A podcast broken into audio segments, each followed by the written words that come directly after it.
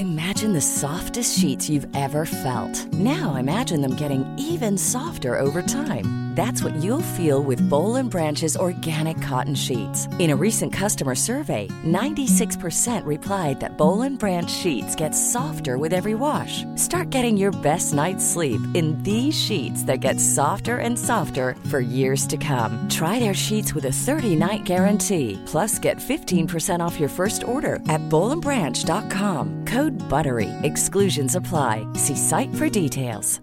Ready to pop the question? The jewelers at BlueNile.com have got sparkle down to a science with beautiful lab grown diamonds worthy of your most brilliant moments. Their lab grown diamonds are independently graded and guaranteed identical to natural diamonds, and they're ready to ship to your door. Go to BlueNile.com and use promo code LISTEN to get $50 off your purchase of $500 or more. That's code LISTEN at BlueNile.com for $50 off. BlueNile.com code LISTEN. Mom deserves the best, and there's no better place to shop for Mother's Day than Whole Foods Market. They're your destination for unbeatable savings, from premium gifts to show-stopping flowers and irresistible desserts. Start by saving 33% with Prime on all body care and candles. Then get a 15-stem bunch of tulips for just $9.99 each with Prime. Round out Mom's menu with festive rosé, irresistible berry chantilly cake, and more special treats. Come celebrate Mother's Day at Whole Foods Market.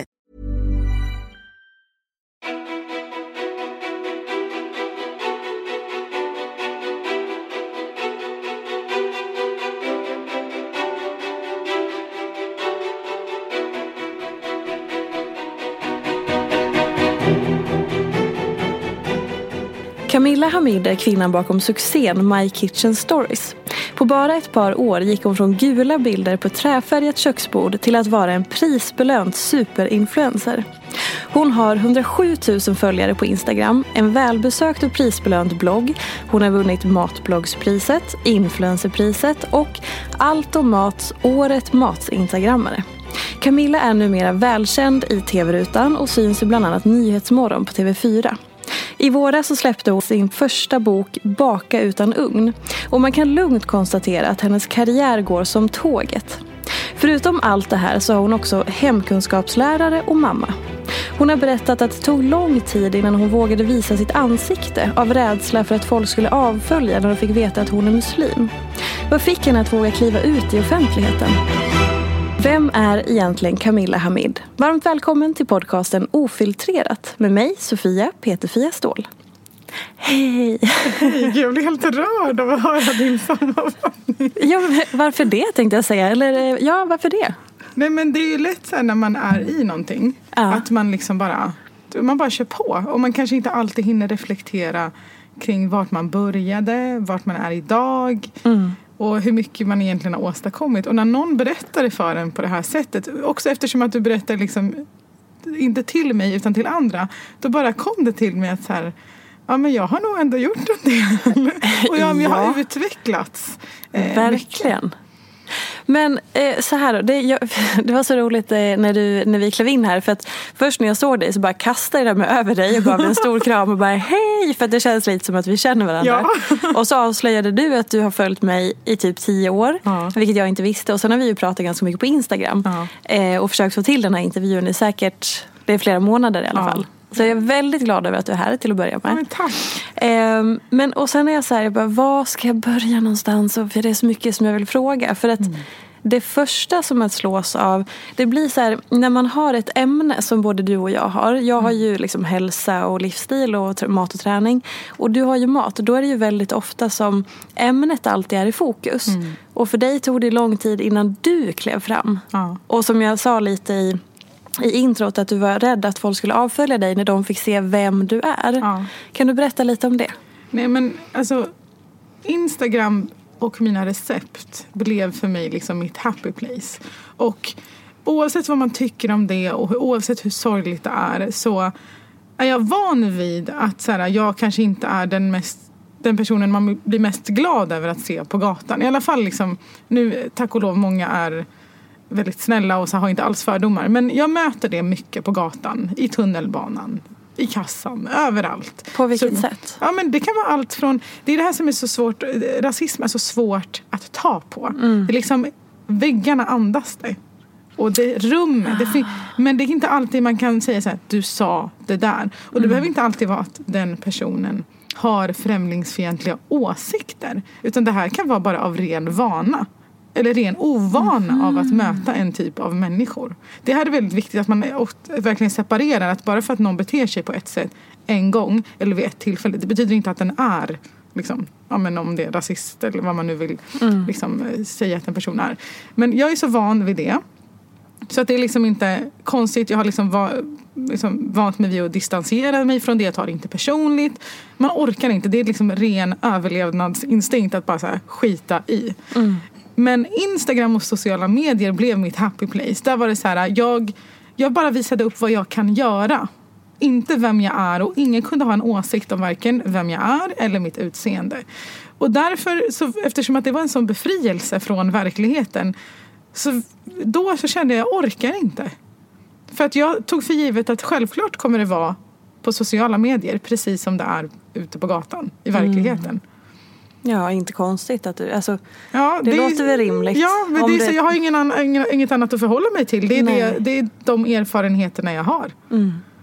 Så det, ja. Fy fan vad tragiskt det här är. Alltså att, för att eh, jag, jag var på eh, en tillställning ganska nyligen.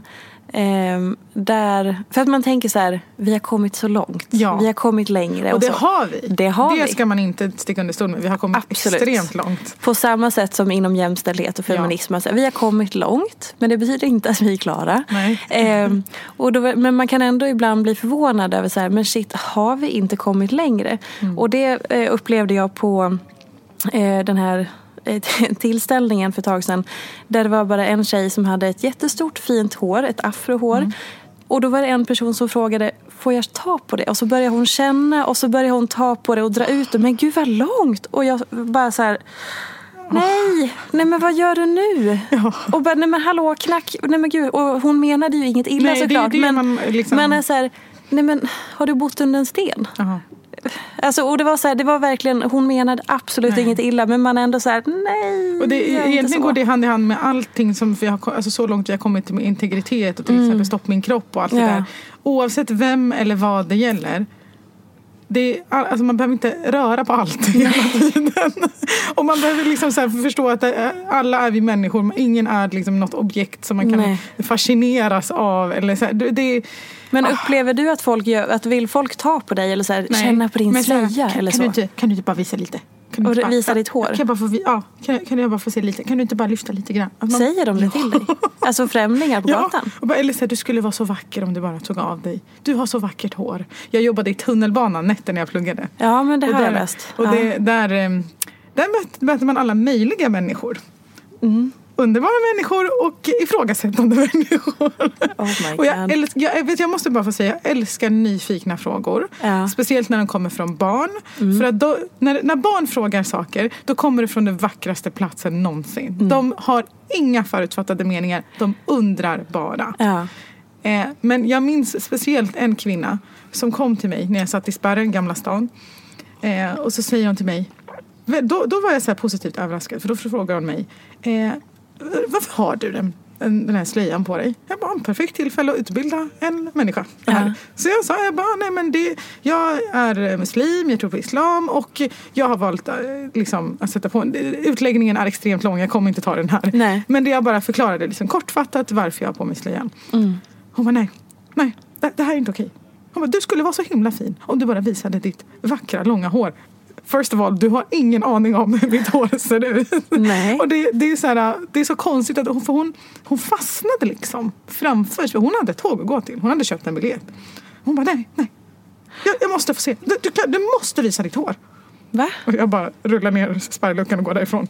Jag, jag, jag, jag kan inte bemöta den här människan. Men det där, är, det där är så intressant för att det är så många, alltså det är, att, hon, att hon ett säger så här, du skulle vara så vacker om du visade ditt långa hår. För det första vet hon ju inte Nej. som du säger hur ditt hår ser ut. Och sen att säga att du inte är vacker nu, hur du har, du har också Mm. valt så här, okej, jag har gjort mitt val och jag står, för du står ju för ditt val. Ja, det, det, för det, det är så många, alltså i hela den här debatten om slöja eller inte slöja. Mm. Det är så här, man- I ett rum pratar man om kvinnors rätt till sin egen kropp. Mm. Det här är min kropp. Jag har precis som vilken annan svensk människa som helst gått i svensk grundskola. Jag har exakt samma förutsättningar. Jag har fått lära mig precis samma saker. Också, jag satte på mig slöjan innan min mamma. För, för man har en helt annan bild av hur det funkar när en kvinna sätter på sig slöjan. Ja. Att det skulle vara någon form av tvång. Det finns i andra länder väldigt mycket där kvinnor inte får gå i skolan, där de inte får lära sig sina rättigheter, där man inte kan läsa på själv om sin religion utan där när det är en man som berättar hur saker och ting kanske eller kanske inte är. Varför är mitt val inte tillräckligt bra taget? Eller så var, varför, varför kan inte jag få ta, varför säger man att det inte är rätt? Då är det som att så här, eh, alltså en fråga. Är det som att bara för att, eh, vad ska jag säga, nu måste, okej, det här är inga färdiga tankar så Nej, bara, förlåt förstår. mig om det blir fel nu. Men så här, eh, på samma sätt som att man kanske säger att eh, eh, allt, alltså när man drar någonting till det extrema, att så här, det, det försiggår att så här, det finns att eh, en del män eller att här, slöjan är liksom en eh, påtvingad grej som man inte får välja själv. Och bara för att det finns så drar man allt över en kam och tror Ja. att det är så för alla och alltid och att det inte finns några nyanser. Precis. Är det lite så? Exakt. För att man, man, man, man förutsätter att jag har samma förutsättningar som en kvinna i ett annat land Mm. som inte har gått i skolan, som inte har fått lära sig om sin religion Just det. Själv. För Mm. det ska man också säga, det här är ett beslut man ska ta själv. Det står till och med i religionen att det, man ska göra det för det är mellan mig och Gud. Det är inte mellan mig och min mamma. Det är inte mellan mig och min man. Det är mellan mig och min tro. Mm. Punkt. Och det det, men man förutsätter att jag är lika jag vill inte säga outbildad, för jag vill inte nedvärdera kvinnor som inte har utbildning. De besitter fantastiska kunskaper och kompetenser. Men man, mitt, mitt beslut ogiltigförklaras. Det är det som liksom är så synd. Ungefär som att man så här, om någon säger ja ah, men jag, det är klart jag vill att det- ska vara jämställt men eh, feminister är ju radikala, liksom Mm. galna människor. Här, nej men feminism är ju inte bara extremsidan av Nej. det utan det, det är ju framförallt det här som är liksom jämlikhet och alla Ja. likas värde och sånt. Samma sak som att nu säger alla muslimer, det har ingenting med terrorism att göra. Nej. Men det är ju det där att folk, då så här, okej är man muslim så är man terrorist. Och har man slöja så är den påtvingad. Ja. Förstår, är, Det, är det, det, liksom... det är det som är, man bara... Och det är ofta det är ett sätt för människan att sortera sin omvärld. Att Mm. liksom klumpa ihop saker. Jag förstår. Men vi är smartare än så. Och jag bara, jag, det är inte som att jag, om jag möter dig Mm. och så är du på ett sätt. Det betyder inte att alla svenskar är på det sättet. det, det går. Det, det funkar inte så. Ingen skulle tänka så. Men är det, här är så intressant för att det är ju... Jag kan få börja så här. Är Ja. du, hur känner du att, för att prata om de här grejerna? Jag, brukar, jag kan säga så här. Jag brukar hålla mig till bakning. Ja. För att det har också varit en väldigt viktig del i att jag bara tas för min kompetens och ingenting annat. Ja. Jag är Camilla som bakar utan underkategorier. Utan liksom parenteser. Jag är bara Camilla som bakar. Ja, och det där, för att det där är... För att jag hade eh, Seinas, Seinas Kitchen här, Ja. Seina Mortada. Och hon var väldigt tydlig med när vi kom in och pratade om eh, för hon, då, då var hon på väg att bli indragen. Hon bara, jag har tackat nej till ganska många poddar för att eh, ofta vill man prata om min bakgrund. Hon bara, jag, jag vill prata om så här, den jag är, det jag gör, det jag kan. Men apropå att sätta folk i Ja. fack. Då så här, om du öppnar den dörren då att vi ska, inte just du och jag här nu för då Nej. hamnar vi på det. Men att det, här, bara för att man har en bakgrund då måste man alltid ta med det. Eller Ja. bara för att man är en kvinna som har lyckats så är man så här, mamman och karriären. Ja. Eller som du säger, placera folk i fack. Alltså? Men jag, tycker att det är så här, jag, brukar, jag brukar prata gärna om vart jag kommer ifrån och vart, vart jag började. För att det, jag har förstått det som att många är ensamma i kanske sina upplevelser. Och, och så där. Så att jag, och jag, många brukar uppskatta att de kan relatera till saker jag varit med om. Du För blir en förebild. Jag, jag hoppas det. Eh, och för att det är så här, jag är ändå så här, andra generationens invandrare. Min mamma kom till Sverige på en tidigt 90-tal. Född och uppvuxen på Södermalm.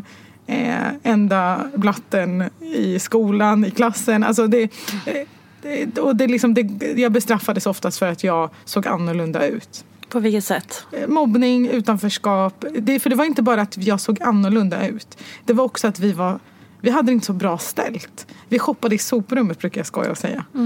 Eh, och det är klart att då man sticker ut. Alltså, återigen, barn, det är helt fantastiska individer. Men det, de poängterar gärna, eller konstaterar gärna, när de ser någonting som avviker.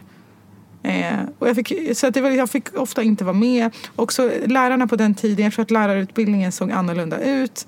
Det spelade ingen roll att jag hade högst betyg i svenska i klassen alla år. Jag blev ändå placerad i svenska 2. Va? Ja, med de nyanlända. Men det är för att nu ser det inte ut sådär, tack och lov. Nu är det mer liksom, återigen kompetens och inte ursprung som spelar roll. Ja.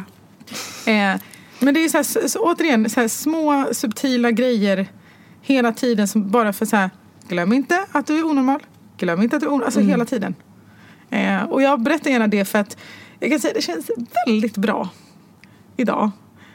När de som eh, retade mig för saker när jag var liten skriver till mig. Åh Camilla, vad kul att det går bra för dig. Åh, det skulle vara så trevligt att ta en kaffe. Nej, det skulle faktiskt inte ta Jaha, så trevligt så att ta. Ja. Då, nu Nu, jag, det. nu är det väldigt intressant och nu är det väldigt så här. eh, Det var någon gång som jag nämnde min mobbning och då var det faktiskt en av dem som hörde av sig. Bara, jag hoppas det inte var jag. Nej. Alltså så här, förlåt men Du vet, jag, tänker här, jag, behöver inte, jag behöver inte svara på den Nej. frågan. Alltså, Men återigen, det är också så här, jag, tycker, jag brukar inte jag brukar säga att det var faktiskt inte barnens fel först och främst. Utan det var lärarna som i de lägena stod i samma rum och inte agerade. Mm. Utan, eller så var alternativet så här, utse mig till problemet. I de lägena. Men det är, jag är glad över att jag är lärare idag. Mm. För att det känns som att jag får åt, det låter lite, kanske lite fel, men det känns som att jag får liksom återuppliva de liknande situationer. Och när jag alltid är, när, alltså det kan vara att jag hör att någon skriker i korridoren, det spelar ingen roll om jag har lektion. Mm.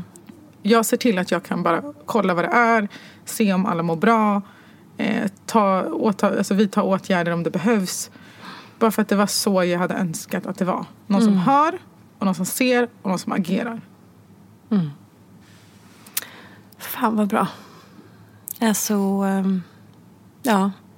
Det är, och just som man pratar om mobbing eller skolan överlag, det är så ofantligt många också som sitter på den här stolen och blir intervjuade i den här podden som du gör nu, som berättar just om att, man, att skolan var en jävla pissig tid eller att man har så här på olika sätt antingen blivit utsatt eller eh, känt att eh, man har det jävligt tufft av olika anledningar och så. Just att det är nästan ingen som berättar att skolan var fantastisk. Nej, tyvärr. Och det är jättetråkigt för att det är ju liksom den första det är livets första skola. Det, det är klart det är skola. Men ni förstår också i Ja. så här, hur man so- agerar i grupper och social kompetens och liksom hela, allt det här andra som inte är mattelektionen utan Ja, allt utanför. Ja. Ehm, men fasen, ja. Men du som jobbar i skolan nu, du känner att det har blivit en skillnad?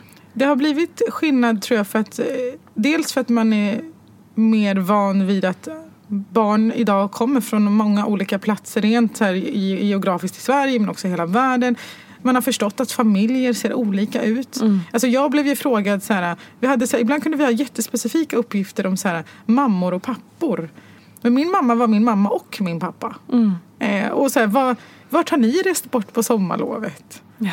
Och jag säger ja, ehm, vi gick ut på gården jag och min bror tills mamma kom hem. Liksom. Eh, och det, det är så skönt för att nu har man förstått att familjer har olika förutsättningar, de gör olika saker, de kommer från olika platser, alla har inte samma kultur, alla får inte julklapp. Alla, alltså så här. Och det, det tycker jag har blivit tusen gånger bättre. Och det är det som är så skönt med att få komma tillbaka till skolan och se att det faktiskt är bättre. Men vi har alltså, många förbättringsområden fortfarande. Eh, men det, jag tycker att i alla fall den biten har gått helt åt rätt håll. Skönt att höra. Ja. Ehm, jag började, för det slog mig på vägen hit så, så jag brukar sällan svara på eh, okända nummer men så ibland så börjar, får jag så här, nu orkar jag inte att ringa hela tiden. Så nu svarar jag. Mm. Eh, och då var det den här organisationen Giving People eh, som eh, stöttar eh, familjer i Sverige med liksom matkassar eller julklappar inför julen Mm. och massa sådana grejer. Och jag i mitt företag har stöttat dem i flera år och så ringde han bara och berättade så här i somras, i somras så hade vi 6 000 000 barn som hade ansökt om att få åka. Eh, och så var det typ i samarbete med Gröna Lund och Skansen. Och så här, att jag, jag genom mitt bidrag hade gett 12 familjer mat under en Wow. period och sånt där. Och det bara, Gud, jag ryser. Ja, men alltså det är så här... Ja, men jag, jag har ett företag som drar in pengar. Det är klart, jag, alltså, Mm. det är 2000 spänn avdragsgill. Det är klart att man kan ge någonting.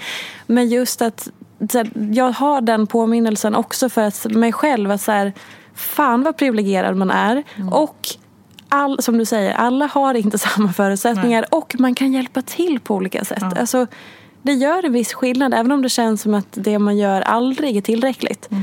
Men man kan göra någonting. Och som att du går ut i korridoren och så här. Okej, är allting okej? Vad gör ni för någonting? Mm. Hur känns det? Det är ju alltså alla sådana små grejer. För att grejen är, det är så här, jag tycker, även om så här, enda anledningen till varför jag säger att vi hade det lite tufft när jag var liten. Det var för att alla andra liksom bekräftade bilden av att det inte var som det skulle. För att man alltid fick de här ledande frågorna. Ja. Om mammor och pappor, om resor och sommarstugor. Och Det är en allt mall som är så snäll. Ja, och det är så här, och jag ska liksom, vi som inte passar in ska liksom försöka knyckla oss in i den här mallen och liksom få alltid något som sticker ut hur man än gör. Och det så, här, så fort man tar bort de förväntningarna på hur verkligheten ska vara så blir det plötsligt inte, då blir det inte tufft. För att jag kan säga att jag och min lillebror hade jättekul på gården. Det var inte, jag hade inte en tråkig sommar. Men det blir den här, det här jämförelsemomentet. När man kommer tillbaka, det pirrar i magen och man vet inte vilken fråga som ska ställas. Vi fick eh, vi fick en läxa över sommaren att ta med oss ett sommarminne. Jag hade inget sommarminne. Jag hade aldrig ett sommarminne. Nej. Vad ska jag ta med mig? Ett grässtrå från lekplatsen? Ja, det var en fysisk sak ni skulle, Ja, man ta skulle med. ta med och alla hade så här snäckor från någon sandstrand på Grekland. Men alltså det där är fasen helt Vet sjukt. du vad jag gjorde? Nej. Tog en toarulle. och ritade ett ansikte på. Nej, men. Och sa att jag hade pysslat med min brorsa. Vi hade inte pysslat. Men det är ju fantastiskt och lite så här, alltså du, jag vet inte, jag så här ömmar för, för det barnet Ja. som du var som ändå så här behövde en jävla Men grej. Man var ju tvungen att prestera. Nej, men Camilla. Men alltså, jag kan säga att jag är så glad över att jag hade det så. För att ni, så här, nu, jag har- och min mamma har andra förutsättningar än vad min mamma hade. Ja. Jag har två barn idag. Och jag tror att jag kanske hade tagit det vi har idag för givet. Mm. Om jag inte hade haft något annat, en annan erfarenhet. Mm. Eh, och jag är ändå glad över att jag, vi shoppade i soprummet för den dagen jag fick nya kläder från H&M till fot- skolfotograferingen. Alltså jag kände mig som världens stjärna. ja, alltså jag uppskattade nya kläder så mycket. Ja. Så det gör ju liksom till exempel idag, jag, jag, alltså jag shoppar ju liksom inte bara, du vet, en massa och så försvinner något. Och så här. Jag, jag har en extremt stor respekt för nya fina kläder. Ja. så det är så här, man måste, det, man får se det liksom som positiva tillgångar när man blir äldre. När man ändå har fått växa upp på ett visst sätt. Känner du att, eller så här, hur tänker du kring liksom att dina barn då växer upp eh, annorlunda än vad du gjorde och har, har mer eller är mer privilegierade eller andra förutsättningar? För det hör man ju ofta, alltså, människor som har eh, kanske då inte haft ett överflöd när man har vuxit upp, att det blir extra viktigt för dem att förmedla det till sina barn. Men det är också svårt i och med att de de facto har en annan förutsättning. Ja, för jag vill liksom så här, jag vill, jag vill, att, jag vill inte att min dotter ska liksom känna sen någon stress eller oro över Ja, men typ så här, jag var väldigt medveten om hur ekonomin såg ut hemma och det är bra, det, är inte, det behöver inte vara negativt. Men så fort det blir liksom ett stressmoment. Jag började jobba när jag var 12 eh, med att dela ut tidningar. Så ganska snabbt, så fort jag blev 15 så tog jag andra jobb.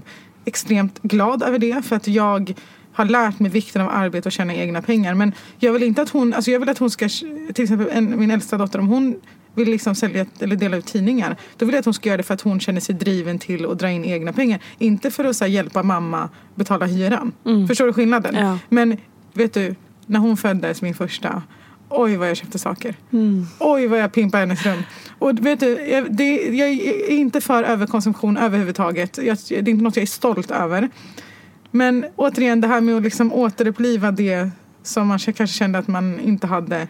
Det bara känns lite bra i hjärtat. Bara lite. Alltså rent, Ja. du vet konsumtion. Ja, det känns bra i så här- hjärtat i en kvart men det är fortfarande det kändes bra. Ja, och lite så här, låt en kvinna leva. Alltså, Ja. alltså man kan inte vara perfekt jämt. Nej. Men Eller helst inte perfekt överhuvudtaget. Men du förstår vad jag Ja. menar. Alltså, ibland så får man bara vara människa också. Ja, men det är också så här, jag gjorde det då när jag fick min andra dotter.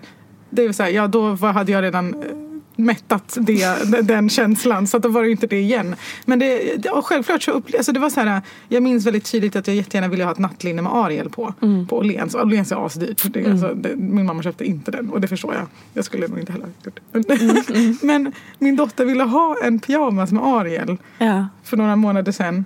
Ja, jag blinkade inte ens. nej. Ja, den ska vi ha på en Ja, gång.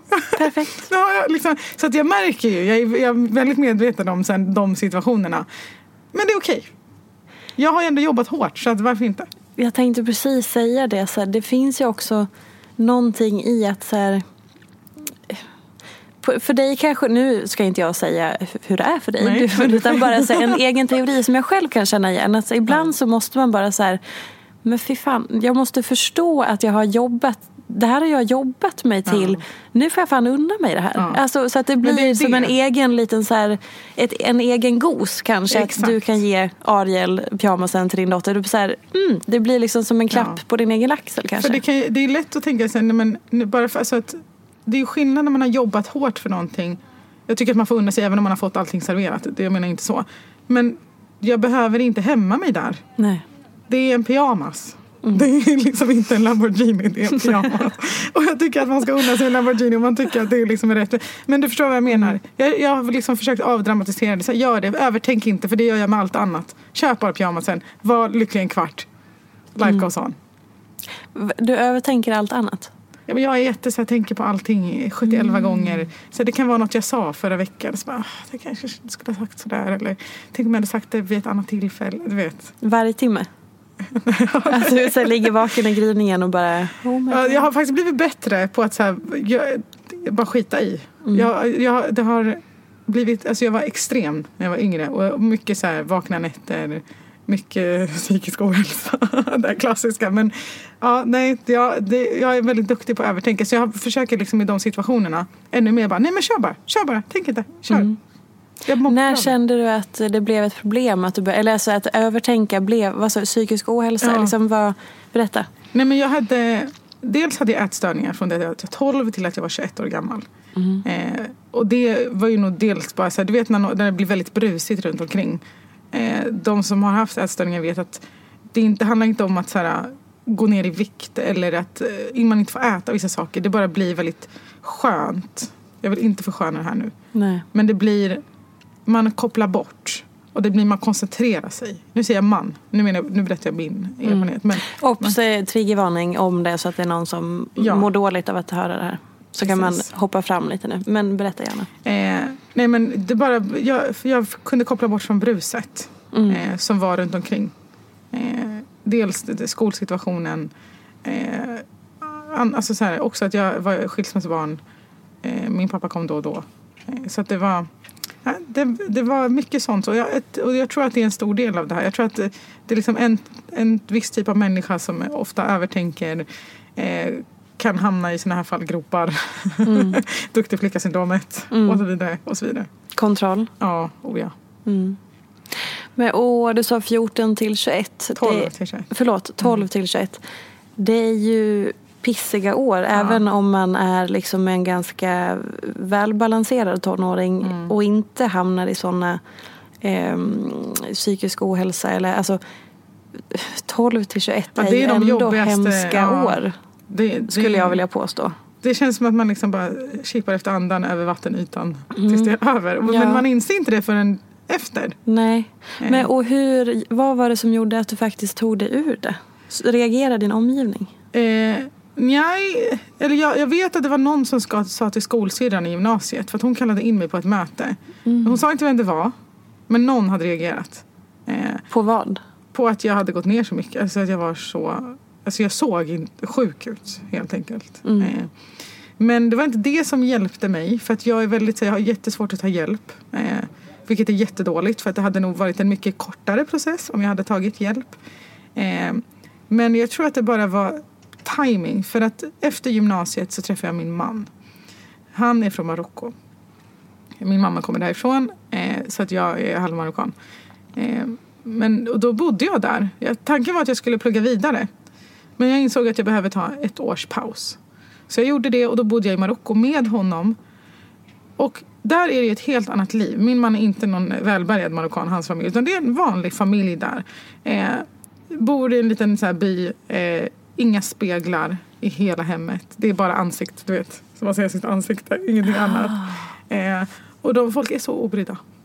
Gud vad intressant. Och det är så här, man, det var inte så här, de var inte så rika så det, var inte, det fanns inte, inte så mycket så här, dålig mat om man säger så. Det här, jag vill inte att det här ska tas fel. Du får ordna så Ja, men gud ja. Eh, men det, det var liksom, alla åt tillsammans. Det var inga så här portioner utan man äter från samma tallrik. Och jag tror att det där var min bästa terapi. För att problemet är att jag var uppvuxen, jag är född och uppvuxen på Götgatan. Alla skolor jag har gått i har jag behövt passera 70-11 skyltfönster. Vad tror du att jag tänkte på när jag gick förbi de där skyltfönstren? Jo, Okej, såg jag, hur ser jag ut här? Och så, så jag in magen så, ut med rumpan där. Ut, alltså du vet, det tog aldrig slut. Och det var till och från skolan varje dag. Att då hamna i en miljö där det inte finns några speglar. Finns ingen våg. Finns ingen möjlighet att väga, räkna, du vet, allt. Ingen kontroll heller eftersom att alla äter tillsammans ur samma tallrik. Jag vet inte hur mycket jag har ätit då. Mom deserves the best, and there's no better place to shop for Mother's Day than Whole Foods Market. They're your destination for unbeatable savings, from premium gifts to show-stopping flowers and irresistible desserts. Start by saving 33% with Prime on all body care and candles. Then get a 15-stem bunch of tulips for just $9.99 each with Prime. Round out Mom's menu with festive rosé, irresistible berry chantilly cake, and more special treats. Come celebrate Mother's Day at Whole Foods Market.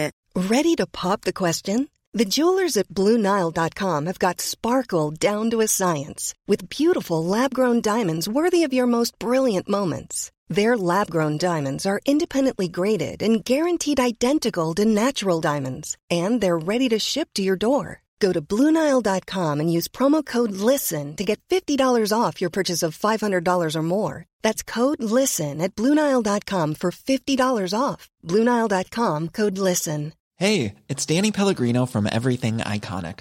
Ready to upgrade your style game without blowing your budget? Check out Quince. They've got all the good stuff shirts and polos, activewear, and fine leather goods, all at 50 to 80% less than other high end brands. And the best part? They're all about safe, ethical, and responsible manufacturing. Get that luxury vibe without the luxury price tag. Hit up quince.com slash upgrade for free shipping and 365 day returns on your next order. That's quince.com slash upgrade. A lot can happen in three years, like a chatbot may be your new best friend. But what won't change? Needing health insurance. United Healthcare Tri Term Medical Plans, underwritten by Golden Rule Insurance Company, offer flexible, budget friendly coverage that lasts nearly three years in some states. Learn more at uh1.com.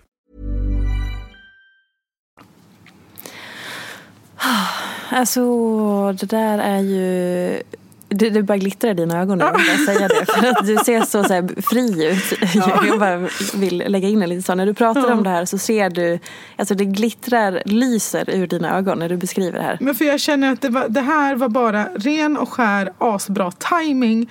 För det hade ju kunnat gå helt annorlunda. Vem, alltså jag hade var ju helt inställd på gymnasiet, plugga vidare, sen börja livet. Fortsätta prestera. Något sa mig, min man, sa mig att ta en paus. Ja. Och, och, du vet, och i samma veva träffa en människa som älskar en och som inte har ett enda ont ord att säga. Som bara liksom... Du vet, för att så min man, alltså han, också hela hans familj är så obrydda om så här, utseende, vikt och allting. Eh, men så, här, så fort jag sa någonting om så här, han bara, "Men sluta, alltså du vet, bara skärp dig, lägg energi på annat, kom vi går ut eller vi går till stranden. Bästa terapin! Och det blev, det är sen, jag bara känner mig, när, när det blir så där bra i livet, då känner jag att jag känner mig omtyckt. För att så här, det, jag, det var inte meningen att jag skulle må dåligt hela tiden. Nej. Fint. Och gud, nu blir jag helt röd också. Vi båda blir det här. Åh, Gud. Men det är också så sjukt eftersom att jag känner att jag har känt dig i tio år. Ja, men du har känt mig i tio år, du får köra. Jag blir jättevröd. Vi delar en tår. Ja men vad fan, det är klart. Fy fan. Jag vet inte vad jag ska säga nu. Ehm, men alltså det är, ja vet du vad. Vet du någonting som jag också tyckte var så fint? För innan vi startade igång det här så pratade vi, jag vet inte, vi bara tjattrade lite.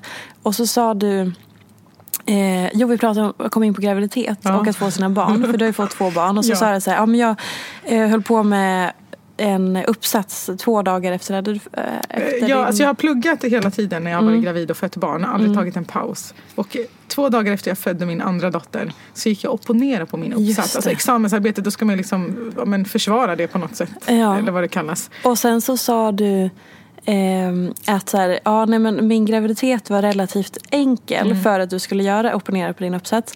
Eh, och så här, det var universum som fixade det så att det ändå var en balans att jag klarade av det. Typ. Någonting sånt. Ja, men exakt. Ungefär så Precis. sa du. Och så som du sa nu också, att så här, det, det var inte meningen att jag skulle må dåligt hela tiden. Och, så. Och det finns någonting så fint, alltså jag ry- ryser lite nu. Men jag tycker att det är så fint för att det, det jag tolkar som att du säger är att det finns någon slags tilltro Mm. på att så här, på att saker kommer att ordna sig. Eller att så här, det är någonting som är större. Och sen om man vill kalla det en tro, en religion, en Exakt. gud eller bara jag vet inte fan vad man behöver kalla det. Man kanske inte alltid behöver kalla det för Nej, någonting. men just att så här, hur du uttryckte det var så himla fint. att så här, det, det, det är inte meningen att, ska, att jag skulle må dåligt hela tiden. Det var meningen att jag skulle klara av den här situationen att vara gravid, plugga och opponera på uppsatsen två dagar efter att jag hade fött barn. Jag vill bara säga, gör inte det. det var- Nej, alltså- nej men absolut. Det förstår vi alla. Det är inte att rekommendera. Men alltså just det mindsetet, att ha det. Och så här, det är så jävla fint. Och jag älskar att när man refererar till universum. Jag själv har börjat göra det väldigt, eh, väldigt friskt senaste tiden. Med tanke på eh, mitt eget eh, ganska jobbiga det här året. Mm. Eh, och- och det bara, jag tycker att det finns något så jävla skönt i det. Ja. Så här, ja. Men Det det, liksom- Mm. säga, det kom till mig när jag blev äldre. För att som barn, du vet också, för då har man ju en helt annan referensvärld. Den är ju liksom, det ens gård, det liksom, det, det är världen. Mm. man, kan inte, man vet ju inte mer. Men då, när det var som jobbigast, så tänkte det är så här, så här ska det vara. Det här är mitt, det här är mitt liv. Mm. Eh, men sen har jag fått det bevisat för mig flera gånger att det blir bättre. Jag hittade ett citat igår som jag älskar.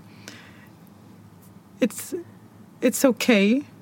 It's gonna be okay in the end. Ja, it's gonna be okay in the end. If it's not okay, It's not the end. the end. Ja. Och det är så sant.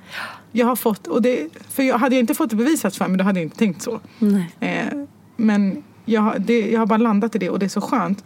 För då är det också lättare, för det blir jobbigt igen. Jag menar inte att jag kommer vara happy tills jag dör nu. Utan saker kommer hända, det är så Ja. det funkar i livet. Ja. Men det är ganska skönt att bara luta sig tillbaka till att okej det är jobbigt nu, men det kommer bli bättre. Mm. Det blir alltid bättre. Det blir alltid bättre. Och för det som jag också tycker är så befriande i hur du uttryckte det är att man själv blir ganska liten. Alltså som en så här, man inser att man är bara en droppe i havet. För att annars är det lätt att ens ego, så här, Ja. man fastnar i att ens egen allt man gör är så himla viktigt. Eller att det är som så här, avgörande eller det är livsavgörande. Så här, Ah, fy fan, det här är ju inte viktigt. Nej, exakt. Jag är så liten i det här universumet och vem Ja. fan bryr sig? Alltså jag tycker Ja. det är, åh vad skönt det är. Det är väldigt befriande kan Ja, jag tycka. verkligen. Jag håller med dig. Oh, ja. Ehm, men apropå det här med att du har, för så här. När jag bara eh, googlade sönder dig igår, förutom det jag visste av att ha, ha liksom följt dig väldigt länge och liksom provat vissa recept, inte så många som jag har tänkt Nej. att jag ska prova, men du vet. Ehm, så var jag också så här, för då läste jag intervju och intervju och sådär. Och eh, historien som berättas är ju att så här, du började, du, du har alltid bakat Ja. och du har alltid bakat väldigt mycket utan ugn har jag förstått. Därav din första bok. ju. ja, precis. Eh, men också det här att så här, eh, du började lägga ut på bilder på sociala medier på det här träköksbordet som gav fula bilder så du köpte ett nytt och så. Men sen att så här, det har gått ganska fort. Och sen har det blivit en karriär och eh, det har liksom blivit en framgångssaga. Men det har också hänt väldigt mycket för dig liksom bakom som man inte har sett om man bara följer dig i sociala medier. Då kanske man inte vet att du har fött två barn. Nej. Du har utbildat dig till lärare eh, och du har tagit körkort. Och såklart, du har haft ett liv samtidigt och gjort massa andra grejer. Men just att så här, allt det här har ju skett parallellt om jag har förstått det rätt. Det stämmer. Kan du berätta lite liksom om hela... Och så här, vi, vi vet ju själva framgången och liksom din karriärsresa. Men så här, att allt det här hände samtidigt. Det här parallella, två parallella liv. Liksom privata med alla de grejerna Ja. och sen hur har det varit? Alltså det har ju varit, nu när jag ser tillbaka på det så tänker jag så här, hur sjutton gick det till? Alltså rent praktiskt. Och jag får alltid fråga så här, hur hinner du? Så här, jag vet inte själv. Nej. Men det är också för att när, när jag startade bloggen, eller också påtvingat av min kompis, så tänkte jag aldrig att det skulle bli någonting. Eh, utan jag, jag gjorde det bara för att jag tyckte att det var kul. Och för mig har utbildning alltid varit viktigt. Också för att min mamma inte fick, gick i skolan. Och då har vi, alltså jag älskar det att hon alltid har pushat för utbildning. Det är bra, ut, bra utbildning. Eh, så att för mig har det alltid, för mig var det som jag såg. Det var så här, tunnelseende på att ta examen, jobba med det. Det här gjorde jag bara för att det var roligt. Sen så råkade det gå väldigt bra. för det är också så, här, återigen timing också. Det, behöver- det är så här, visst, man kan vara skitduktig.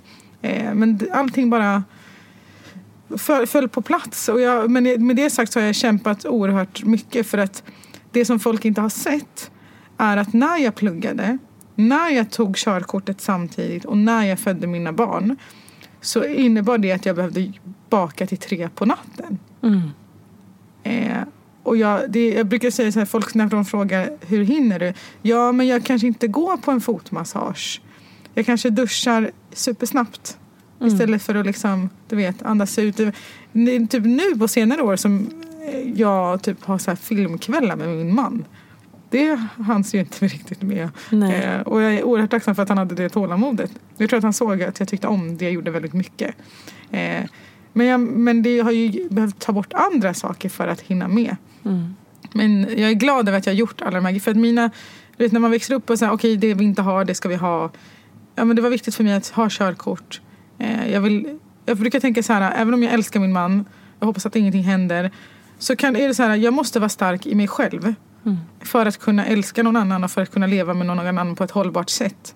Eh, han, det kan också vara så att min man blir sjuk. Jag kan ju inte räkna med att han ska köra runt mig vart som helst. Jag måste kunna köra runt mig själv. Jag måste kunna jobba själv. Jag måste kunna, du vet. Och det är också så här överlevnadstänk. Jag tänker jag vill, jag vill må bra i alla lägen. Även om det bara raserar kring mig så vill jag må bra. Ja. Och då får man liksom, jag vill bara ordna, jag ville bara ordna upp. Examen, körkort, barnen ska ha det bra, vi ska ha det bra. Och då, så nu, det är också därför jag har chillat lite mer nu. Nu är, jag- nu är det filmkvällar, långa duschar, fotmassage. Har du verkligen chillat lite mer? vet, du vad, vet du vad som har hänt det senaste året? Nej. Det är att jag har insett att jag behöver inte kötta längre, som vi brukar säga. För nu har jag, jag, min förläggare, världens mest fantastiska människa, hon bara Camilla, du kan ta det lugnt nu. För nu har du bevisat vad du går för. Och med det sagt menar hon inte så här, lägg ner, utan absolut, fortsätt, lägg, var regelbunden, gör det du gillar, fortsätt baka. Men du behöver inte kötta. Nej. Du kan vara trygg Jag kan med... vara trygg med vart där jag är, hur, hur det har gått och sen, ändå, sen nu har jag byggt upp, det, det finns så här rutin. Jag liksom, är regelbundet med i tv. Jag har mina re- recept som jag laddar upp regelbundet. Jag kommer med fler böcker. Så det är liksom, jag behöver inte kötta. Och det, det, det som har hänt nu är att till exempel, om jag, inte- nu den här veckan har jag haft massa annat. Har inte hunnit baka någonting. Har inget att lägga upp. Kommer kanske kunna hinna baka på fredag. Det gör inget. Nej. Jag har tusen recept. Över tusen recept. Folk har att baka ändå. Behöver inte. Verkligen. Du har tusen recept. Nej, men, och vet du vad? Det är så här... Åh, Det är två grejer som jag tänker på. Såklart hur fantastiskt det är. Eh, att man kan klara av det och att du gjorde det. Eh, och hela den biten. Och sen också hur jävla, förlåt att jag svär, men hur otroligt viktigt det är att man pratar om båda sidorna. Att, Oh ja. För att jag upplever att det är ganska mycket glorifierande av det här att kombinera bebis och karriär. Ja, oh. Eller bara kötta. Eller så här, kvinnor kan göra allt. Och det är klart att man kan. Mm. Men det kostar. Ja, Och det måste vi också prata om. För- Och så här, allt är kanske inte för alla. nej. Det är ju det. För Som- det är det som jag ofta så här, när, när, när folk typ, nästan försöker så här, få mig att känna som att jag inte är värd min framgång. Gör de det? Det, det kommer, ibland kan det komma pikar. Oftast är det inte mina följare utan kanske andra människor som är så här, ja men du har bara fått din, din plats för att du ser annorlunda ut. Eller, du vet, kvoterats ja, in Ja, jag har kvoterats in i det här systemet här nu. Det är så här, det är så här men du har ju inte sett. Eller så andra som är så här, åh det går så bra för dig men för mig går det inget bra. Se över, alltså ni, ingen har sett när jag står med oborstat hår och en halv pyjamas mitt i natten och bakar 70 grejer. När jag bakar till, har bakat till event och så börjar min dotter gråta som behöver ammas. Då avbryter jag det, går och ammar och hon vill amma i en timme och så är jag på det igen. Ingen såg det. Nej. För det, det är inte, jag var inte intresserad av att visa upp det heller. För det var inte, jag vill inte heller få det framstå som att jag klagar för att jag ville göra det. Jag älskade det jag gjorde. Och jag ser, du vet när man ser att men det här tar, går någon vart. Och jag får fantastisk respons. Alltså mina följare, de är mina vänner. För att den kärleken de ger är inte bara så åh jag gillade din kladdkaka. Utan det är så här, de, det är så precis som en vänskapsrelation. Man ger och tar från varandra. Man ger komplimanger, man stöttar. När jag har haft det tufft så kan jag säga det och jag får respons som gör att jag bara, nej men okej, andas in, kör igen, det kommer gå bra. Och det är det som man måste förstå att visst, jag har kommit långt men ni såg inte mig när jag hade 5000 följare. Och inte så här, och det är så också sådana här priser. De priserna som finns, en vanlig eh, normperson, det kanske inte betyder något för den. För priser är inte allt, tävlingar är inte allt. Jag har vunnit många priser och jag är glad för det. För att det är också tack vare dem som jag har fått bevisa för andra och fått det bevisa- bevisat för mig själv att jag har inte bara kvoterats in. Jag är bra på det jag gör. Och det är också ett bra sätt att bli erkänd när man inte är en normperson. Genom priser till exempel. Så att det, ja, det, är mer, det är mer to the story än det man ser på Instagram. Man måste komma ihåg att mina bilder är stylade. Jag har tagit, jag har tagit många och så har jag valt ut och redigerat. Sen lagt upp. Exakt. Det behöver man säga igen och igen Ja. och igen. För det glömmer även vi som jobbar i branschen som Ja, vet jo, det. ja, ja. Så jämför man sig eller man påverkas och sådär. Mm. Så det behöver man ha med sig igen och igen och igen. Men det är, och, för det är också en eh, så här, eh, som du nämnde, att så här, ja men du stod där och så eh, bakade du och hår, vad säger, håret. Du bakade och sen kom och hon och ville amma och hit och dit. Och det la du inte upp. Och då kanske någon tänker så här, ja men det borde du också visa. Men då är man så här, det där tycker jag också är en så svår fråga. Så här, vad, för då, då blir det som att man ska vara den perfekta förebilden. Mm. Och då måste man visa allt hela tiden. Eller man måste, förstår du? vad jag- Det blir så Alltså, här, mitt liv är inte någon annans rättighet. Jag, Precis. och, förlåt, men det första jag tänker på när min dotter vill amma och jag är rufsig i håret, det är inte att lägga upp någonting på Instagram.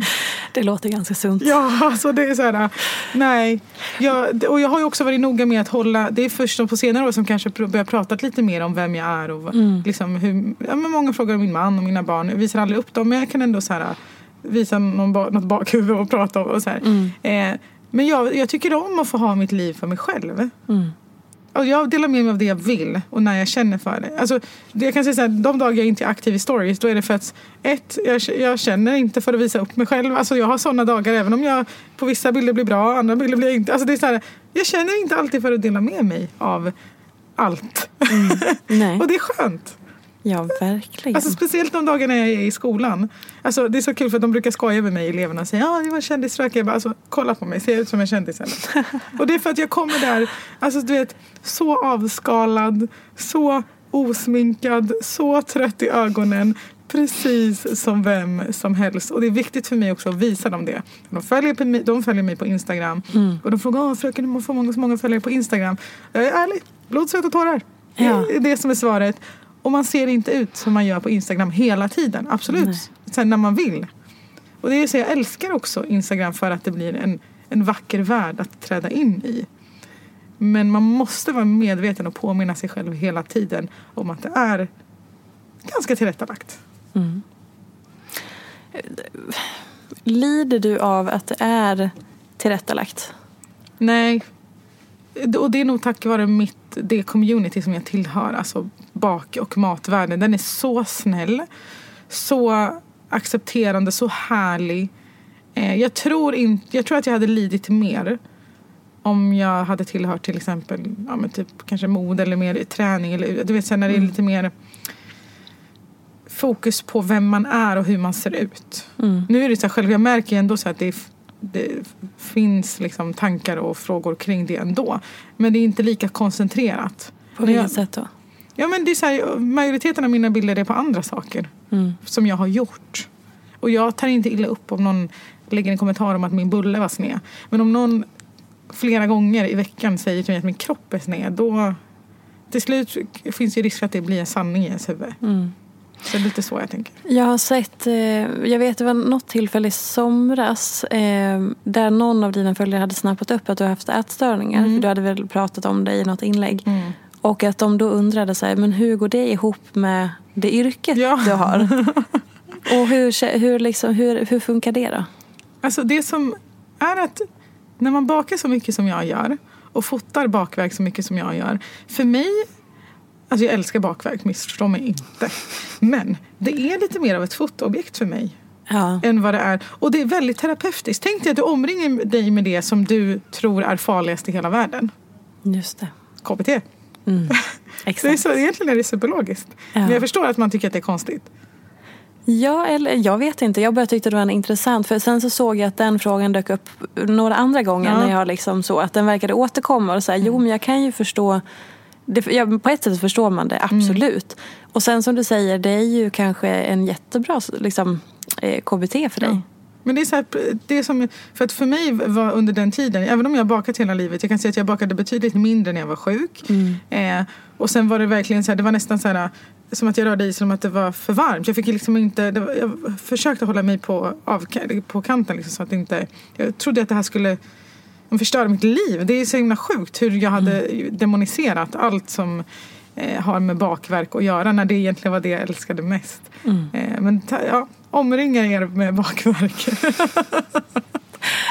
Gud, spännande. Vad tycker du har varit eh, mest eh, utmanande? med, hittills? eh, Med, eh, alltså egentligen tänker jag de här senaste tio åren då, om vi säger så. wow. Varsågod, Vad har varit mest utmanande? säger hon och sätter armarna i kors. Ja, för att jag funderar över... Men wow, gud, jag har inget svar på den här frågan. Jag brukar alltid ha svar på frågor som ställs till mig. Gud vad fint, jag fick, dig, eh, jag fick tyst på dig. Nej jag skojar. Nej men mest ut, du har ju ändå berättat väldigt många sak, saker. Ja. Som ju, du har indirekt eh, ganska tydligt berättat att det varit utmanande. Ja. Men om vi gör så här då.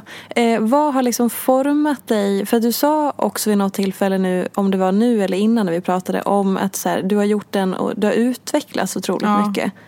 Vad har utvecklat dig mest eller påverkat dig mest då? Alltså det som, grejen är att det som jag tycker har blivit varit den största utvecklingen det är mig själv. Alltså hur jag känner om mig själv. Eh, för att som barn också så här, då var det också mycket att jag typ inte tyckte om mig själv. Eh, varken som person eller hur jag såg ut. Och det, men jag känner att jag för en gångs skull, och det är inte bara tack vare sociala medier eh, och jag hoppas att det inte, för jag vill inte att det ska hänga på det liksom. Utan, men det är också så här, tack vare min man, tack vare mina barn. Jag känner att jag har fyllt mitt liv med viktiga syften som betyder mycket för mig. Som jag kan lägga all min energi på. Och när man hittar sådana syften så tror jag att man blir väldigt Alltså, för det är så här, jag ser ju inte alls ut som jag gjorde när jag var... Alltså, alltså, jag, är- jag är en väldigt kurvig och glad person om man säger så. Och jag älskar det för att hade jag sett mig själv i spegeln på den tiden så hade jag mått så då, Jag hade fått panik. För det var det som var min värsta farhåga. Vilket är sjukt. Det är så här, ja nu ser jag ut så här och sen då? Livet fortsätter. Och det, är liksom, jag, det viktigaste att, jag har nog förstått att det viktigaste är att jag mår bra i huvudet. Sen löser sig resten. Mm, gud, nu var det många grejer jag tänkte på samtidigt. Jag måste Prata bara... så mycket vet jag. måste- Nej, det är, jätte... Nej, men det är så intressant. Men så här, vad var det som gjorde när du var liten att du inte tyckte om dig själv?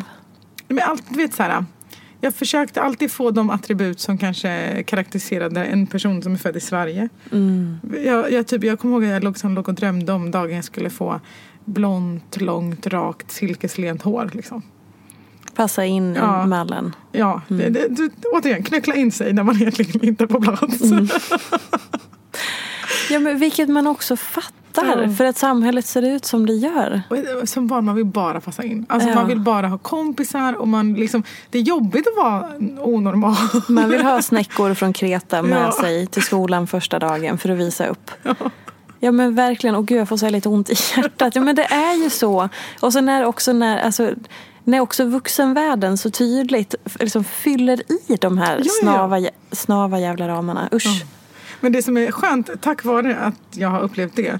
Alltså det var någon gång som min dotter kom till mig, för hon har väldigt lockigt hår. Helt fantastiskt, älskar hennes hår. Hon har aldrig fått plattor i hela hennes liv. Eh, men hon kom till mig och sa hon att någon kompis hade sagt att hon har rufsigt hår. Jag bara, ursäkta mig. Ja. Ditt hår är inte rufsigt. Det är lockigt. Och vet du vad? Alla som har rakt hår vill ha lockigt hår. Alltså, du vet, jag, du, jag Ja. pumpar ju henne här nu. Ja, helt rätt. Det är så här, jag menar inte alls att så här, rakt hår är Ja, men jättevackert. du behöver inte, du behöver inte, du behöver inte. Så. Men Du, jag gör det hela ja, tiden. det, det tänkte jag faktiskt på. Så här, att vara politiskt korrekt. Jag är expert på. Ja, Sä- säger du och sätter V- V-tecknet. Men är det, är, varför gör du det? Det är Det är för att jag vill inte att någon ska må dåligt för att den tror att jag tror någonting.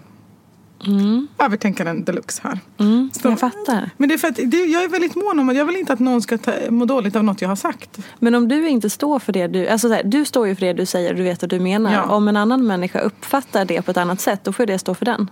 Ja, Eller? tack Fia. Varsågod.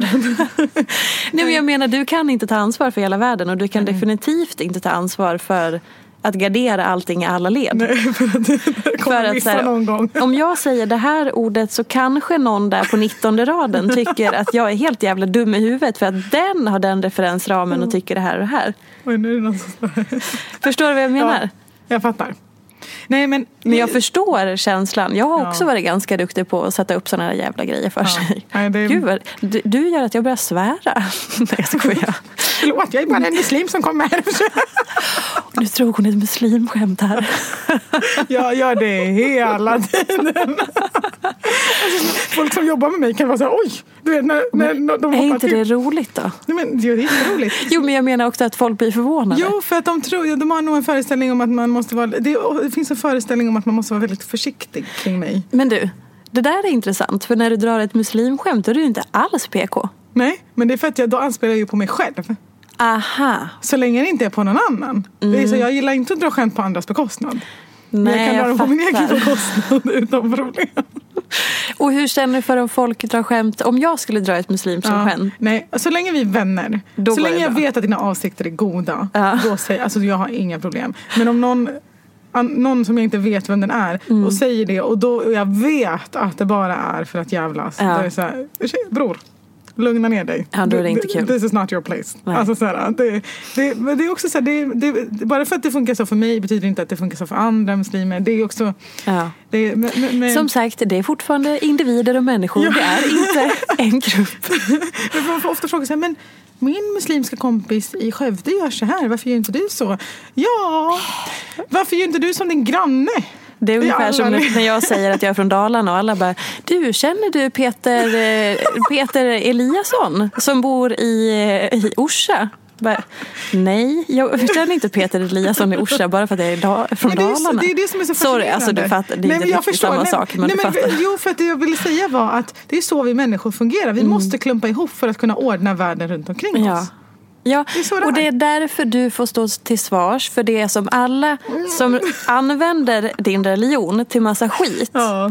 Det, men alltså, nu binder vi ihop säcken. Ser Ja. det var trevligt? Att så här, det här är första gången som vi i den här podden faktiskt binder ihop säcken på slutet Ja, tror jag. trevligt. Nej, men, det vi var inne på som bör, liksom i början. Att så här, det är ju därför som då någon attackerar dig med din slöja. Mm. För att då får du stå till svars för det som någon som är terrorist eller har Mm. onda avsikter gör och använder din religion. Och så tror man att ni är samma människa. Men det är det Alltså- som är så fantastiskt med sociala medier idag. Ja. Var och en kan skapa sin egen kanal, få sin egen röst hörd. Så funkade det inte förut. Förut så fick kvinnor som såg ut som jag bara eh, liksom ordet i sammanhang på andras villkor. På Mm. de som vill, hade en bild av hur vi är och då, fick de, då letade de upp dem och så fick bara de höras.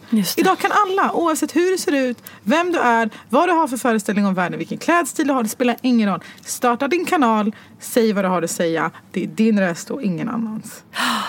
Amen. Tack Tack. Det där är... Vad fick jag avsluta med Ja, det? där, jag har ingenting mer att säga. Det där var underbart. Nej men vi har ingenting mer att tillägga. Nej. Vi är klara. Ja, det var fantastiskt roligt att ha dig Det var här. lite för trevligt att prata med dig. Ja, men det, det, tack, tack detsamma. Vi, jag hoppas att ni som har lyssnat för lika trevligt som jag och Camilla här i studion. Eh, vi hörs nästa vecka och följ Camilla i sociala medier. Nu har du ju bytt från My Kitchen Stories till Camilla Hamid Ja, på Instagram. Stort steg. Ja, och köp hennes bok Baka utan ugn. Fint. Och titta överallt efter Camilla och alla hennes underbara bakverk. Har ni inte Mm. bakat någonting så testa snälla. De är underbara. Okej, puss och kram. Vi hörs nästa vecka. Hej då! Gärna i sociala medier. Jag heter Peterfia på Instagram och bloggar på peterfia.se. Vill du komma i kontakt med mig så gör du det på info.peterfia.se. Jag vill rikta ett stort tack till Acast för studie och stöttning och ett stort, stort tack till geniet Elin Sjödén som klipper den här podcasten.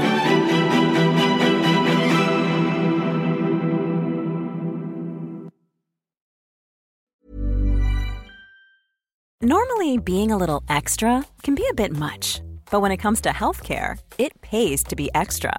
And United Healthcare makes it easy with Health Protector Guard fixed indemnity insurance plans. Underwritten by Golden Rule Insurance Company, they supplement your primary plan, helping you manage out of pocket costs without the usual requirements and restrictions like deductibles and enrollment periods. So when it comes to covering your medical bills, you can feel good about being a little extra. Visit uh1.com to find the Health Protector Guard plan for you.